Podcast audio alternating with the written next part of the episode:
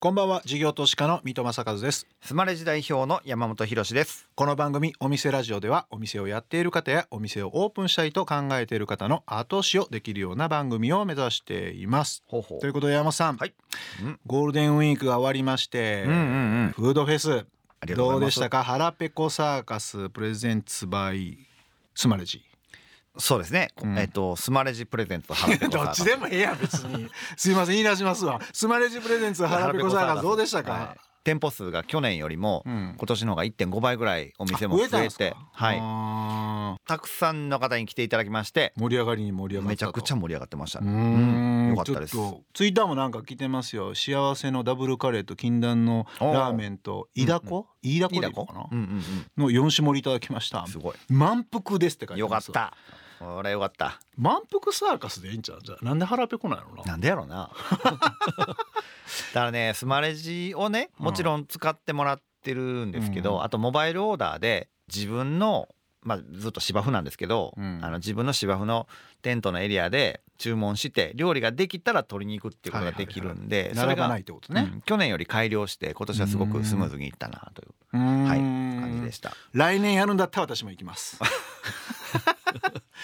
ということで、はい。えーお店ラジオそろそろ開店です。この後 IMM フードサービス株式会社の代表取締役 CEO 兼会長川村誠二さん登場ですさあお店ラジオオープンです。ゲストは先週に引き続き IMM フードサービス株式会社の代表取締役 CEO 兼会長川村誠二さんです。今週もよろしくお願いしよます。ろしくお願いします。いろんな業態を本当たくさん立ち上げられていろいろやられてたんですけども、まあその中でも100店舗近くまでこう日本全国でオープンしましたね。オープンしてるうレモネード専門店レモニカっていうのをやられてるんですけどそこのまずそのこれをやろうっていったところからどういう着想で始まっていったのかちょっと教えてもらえますか？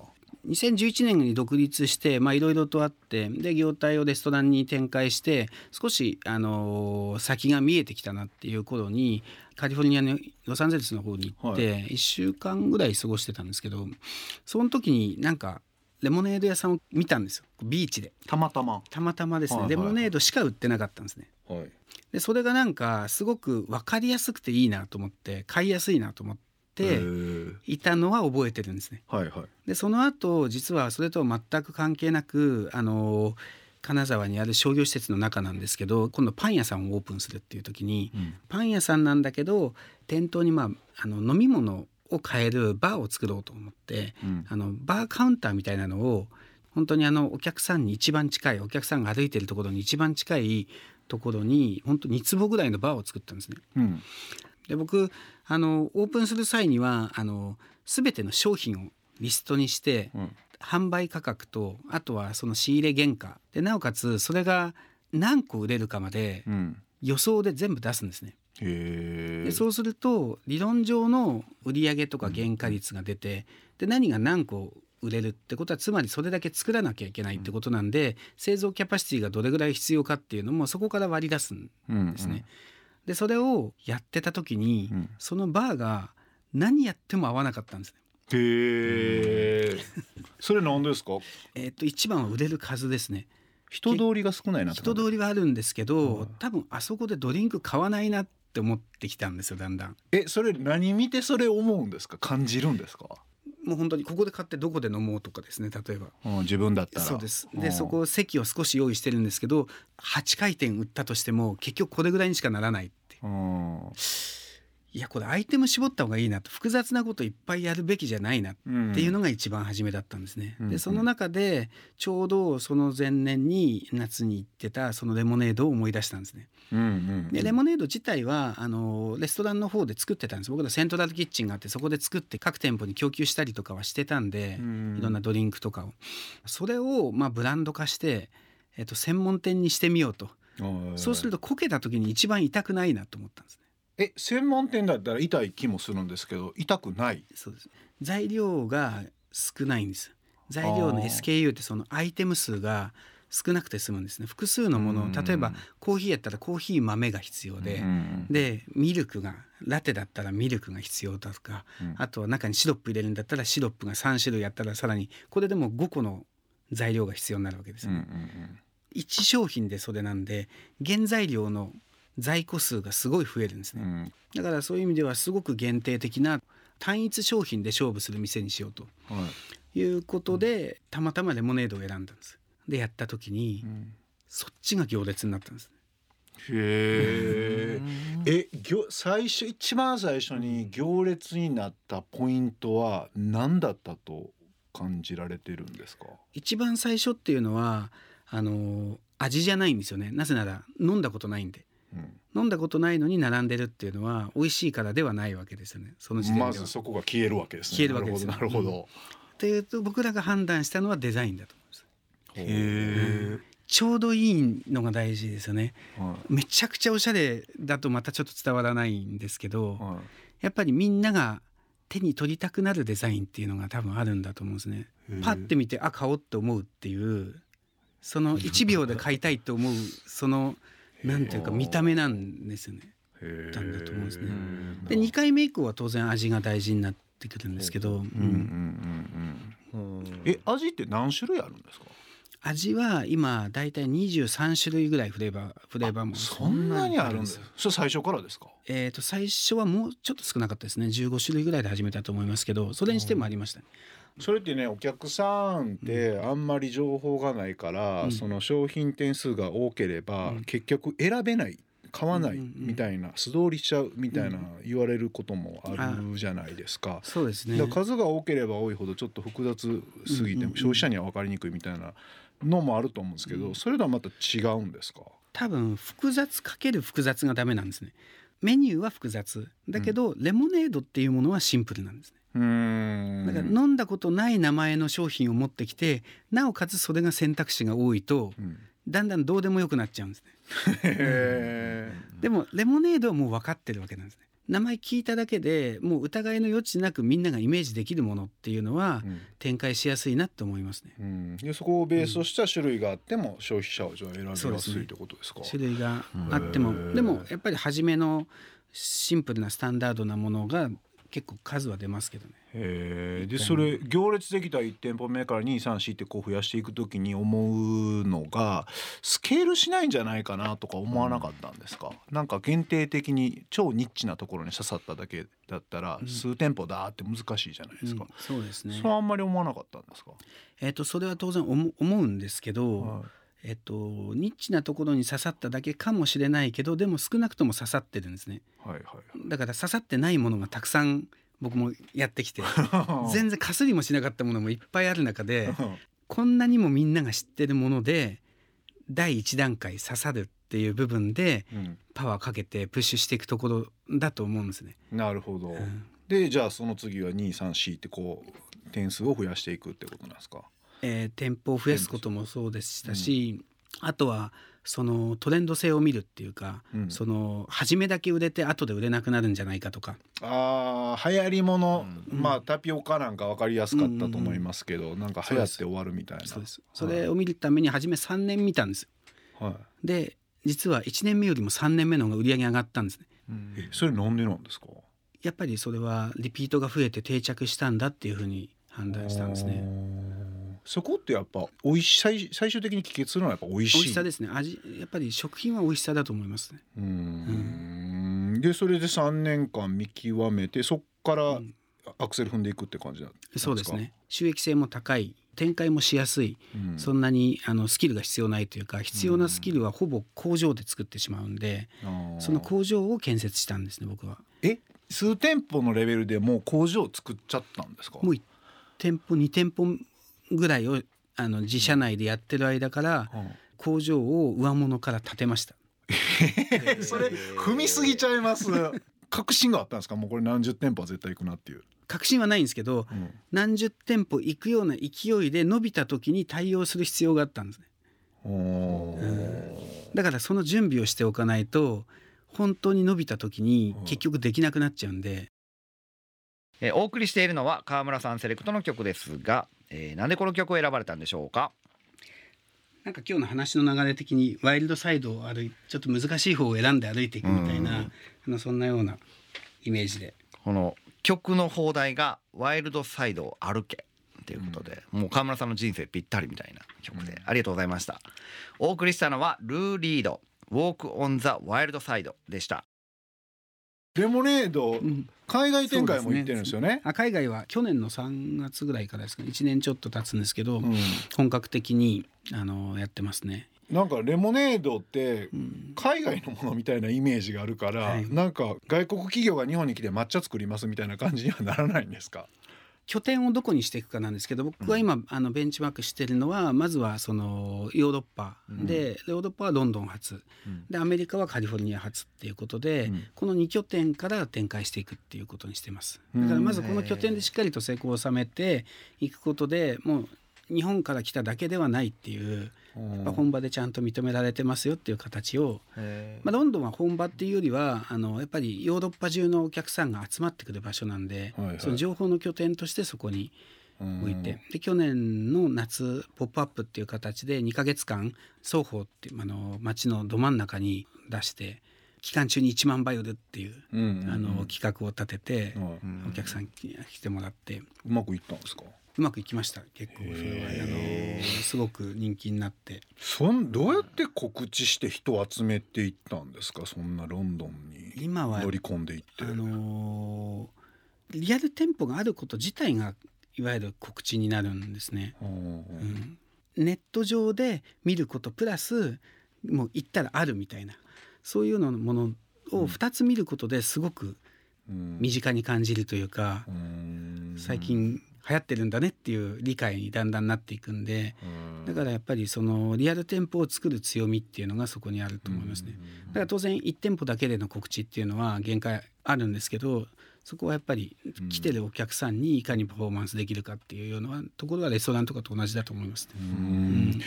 もう一つ川村さんのすごいなと思ったのは、ロンドンでわがままっていう1,000億ぐらいの企業価値がついてるあの企業があるんですけど、それの創業しているのが、アラン・ヤオさんっていうのがいるんですけど、その人とタッグを組んで東京の丸の内にどでかい箱のレストランを作ったんですよね。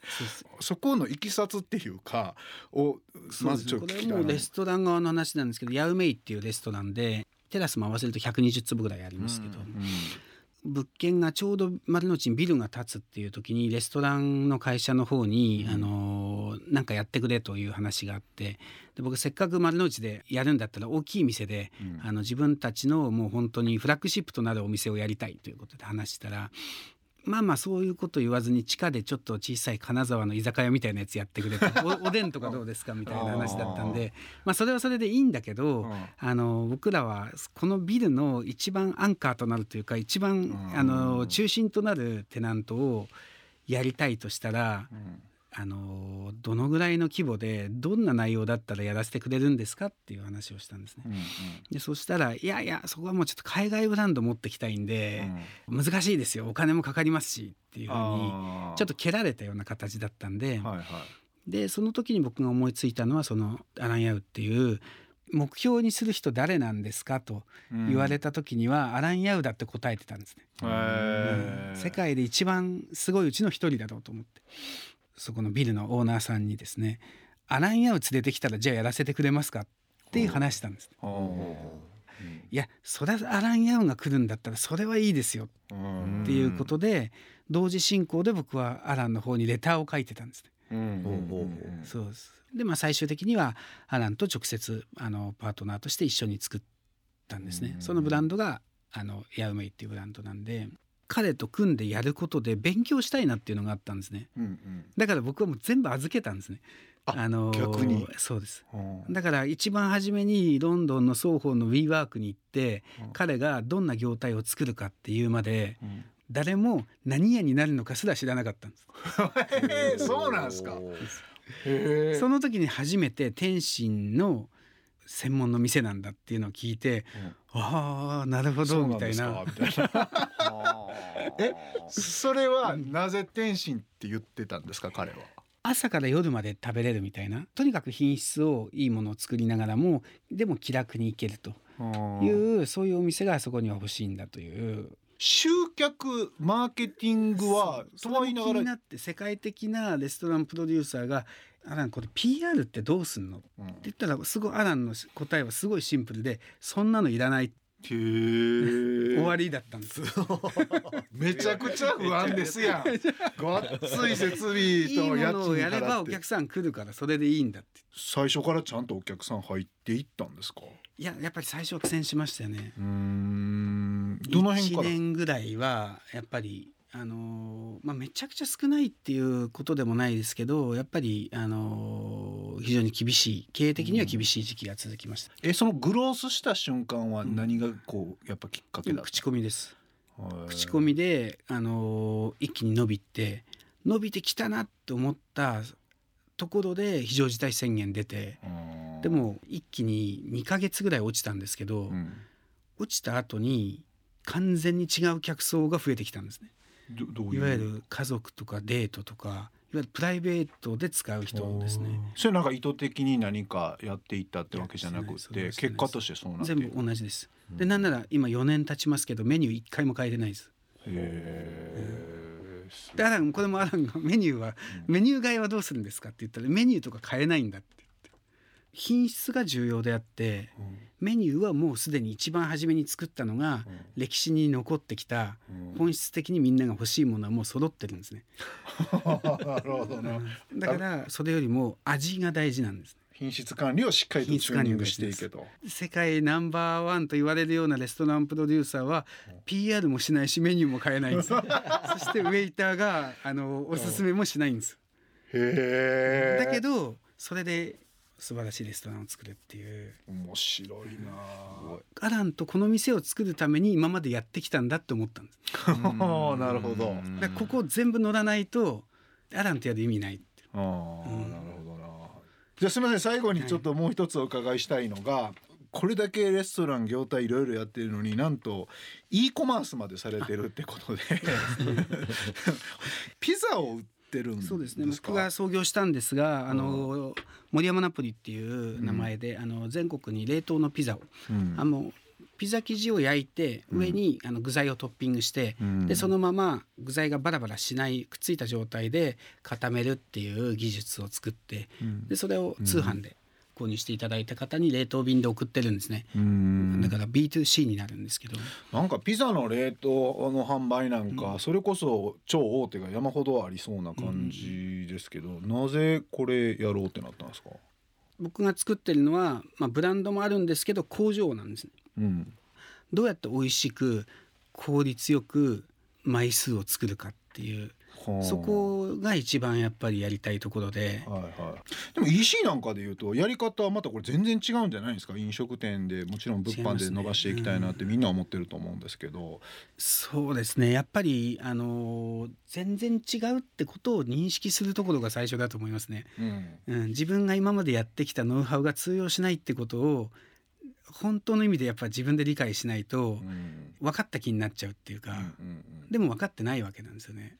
インターネットの場合は露出さすことが難しいじゃないですか。難しいですね。物がないから、物がっていうか見えるものがないから、うん。それどうやって最初やっていったんですか？当時だとあのネットで注文して食品買って食べるっていうのはちょっと怖いよねぐらいの気持ちもあったぐらいの時,、時代だったんです誰かに紹介されないと怖くて食品食べないなと思ったんですね。信用力がないですね。そうですね、はい。でその中で信用力 CM やるとかっていうわけにもいかないのでめちゃめちゃかっこいいサイトにしたんですね。要するに私はこのサイトで物買ったりしてるんだよって人に言うとうんさすがおしゃれなの知ってますねって言われるみたいな紹介した人の価値が上がるサイトにするのがいいんじゃないかなと思ったんです。もう冷凍ピザっていう言葉すら書く必要ないですよって言ってもう森山ナポリっていうなんかこう美味しいピザを作ってるかっこいい手で伸ばしてる絵とかうん。なんかそういうので作り上げていこう。でそれが有名何人かの有名人が拾ってくれたんですよ。あやっぱりなんか立ち上げブランド立ち上げていくのって売るんじゃなくて紹介したくすることで初めはやっていかなきゃダメなんだっていうそそういう認識でしたね。へえ面白いな。いやー山ほど聞かせていただいて 多分あの2週に入らないと思うんですけど。山本さん残り。残りも含めていろいろ。すごすぎるわ。たくさんお話を伺ってきたんですけれどもあの最後にいつも同じ質問で締めくくらせてもらってるんです、えー川村さんにとってお店とは？えーその人の人生にとって必要な場所を作ること。その人ということはお客様ってそうですね。お客さんになる人でもうなってる人。うん。でやっぱりあのお店ってあのリピートしてもらって何回も来てもらって初めて、まあ、商売が成り立つ以前にお店としての活気が生まれたりとか、お店が生きてくるんで。でそのお客さんによってまたスタッフたちは次こういうふうにしようって考えたりとかするんですね。だからやっぱりあの僕たちが作ってるのは料理でもあるしサービスでもあるんですけどその来てくれるお客さんの人生にとって必要な場所を作ってるんだと。うんだからそれが作れてないんだとするとやっぱりお客さんは来ないしその人にとの人生にとって必要な場所が作れてればそれはやっぱりまた来てくれるっていう。なるほどはい、えー、2週にわたりまして盛りだくさんのお話ありがとうございました。とても勉強になりました、えーゲストは IMM フードサービス株式会社の代表取締役 CEO 兼会長川村誠二さんでした。ありがとうございました。ありがとうございました。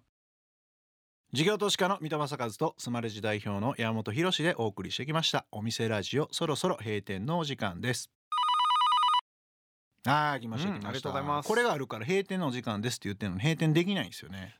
これどういうシチュエーションどういうこれね構成されてるんですかねスタッフの方も。閉店後に留守留守電家帰って留守電入ってたみたそいうなことですかいうことかじゃあお店からはもう出てるってことですよね。まあいいや、えーこの番組ではお店の方からのメッセージが留守番電話という形で届きます。それでは聞いてみましょう。どうも大阪の福島と難波千日前にある揚げかまぼこの専門店80かまぼこの梶川です。かまぼこの概念を変えるをモットーにご注文を受けてから自家製のするみをその場で練って揚げたてのかまぼこを召し上がっていただくという創作かまぼこの居酒屋です。スタッフも現役のお笑い芸人さんが多数働いてくれております。水戸さん、養成所に通われていたそうなので食レポをしに来てください。山本さんも待ってます。完璧やな。尺もしっかり尺通りちゃんと喋って。やっぱり舞台踏んでるな。えー声の出方が全然ちゃうな。大阪 NSC32 期生らしいですから。そうですか。増之助というトリオで活躍後22年に芸人を引退ということで。東京でいうと、うん。えー NSC15 期ってことなんで、私27期なんで東京うん。NSC12 期先輩大先輩じゃないですか。は梶川兄さんとこ行かなあかんなってことなんで あの声の感じでねうん接客してくれたら気持ちいいですね。気持ちいいよね、うんなん。かスカッとするよね、うんうんうんうん。ぜひ皆さん行っていただければなと思います、はい。えー今日の留守番電話のメッセージはスマレジを使っているお店80かまぼこ梶川さんでした、ということで山さん2週にわたりまして、はい。川村さんのお話をお伺いしましたが、うん。いかがでしたでしょうか、すごい面白かったな。はい。うん。一周目にうん、あの最初ハンバーガー屋さんをやられた。金沢の地元に戻ってね、はい。でそれがまあ失敗したというか、うん。あの撤退したという時のお話でねその集中しなかったというかいろんなところにあの気を張りすぎてうまくいかなかったっていううん。あの気づきがあってで2週目はレモネードをやる時に、うん。もうた単一業態というか集中したっていうそのせんやっぱり選択と集中っていうのメリットがすごく大きいんだなっていうのをすごく感じましたね。はいまあ、確かにやっぱ飲食店ってまあ再三言ってますけど、経営の総合格闘技感があるんで、うんうんうん全部にリソース張っちゃうと本当やっぱしんどいし、うんうんうんエッジ効かないし、まあ、いわゆる刺さんないんでしょうね、うんうんだからそこの刺さらし方はリソースの注入ってすごいやっぱ大事なんでしょうね。そうですねなんかキーとなる強みというか他社にないものをやっぱり用意されてるっていうそこで一点突破するっていうのがすごいなと。そうですね。はいはい。さてお店ラジオでは番組の感想や我々二人に対する疑問質問など皆さんからのメッセージもお待ちしています。メッセージの宛先はメールアドレスお店アットインター FM.jp お店アットインター FM.jp までお送りください。スマレジの公式ツイッターでもメッセージを受け付け中です。ダイレクトメッセージではなくハッシュタグお店ラジオとつけてつぶやいてください。私の方から必ずお返事いたします。また放送から1週間はラジコのタイムフリーで聞けることはもちろん AuDee や YouTube でも配信中です。詳しくは放送後記をご覧ください。他にも音声メディアボイシーでは放送で紹介しきれなかった未公開部分などを配信していますのでそちらもぜひ聞いてください。ここまでのお相手は三戸政和と山本博士でした。お店ラジオまた来週ご来店お待ちしています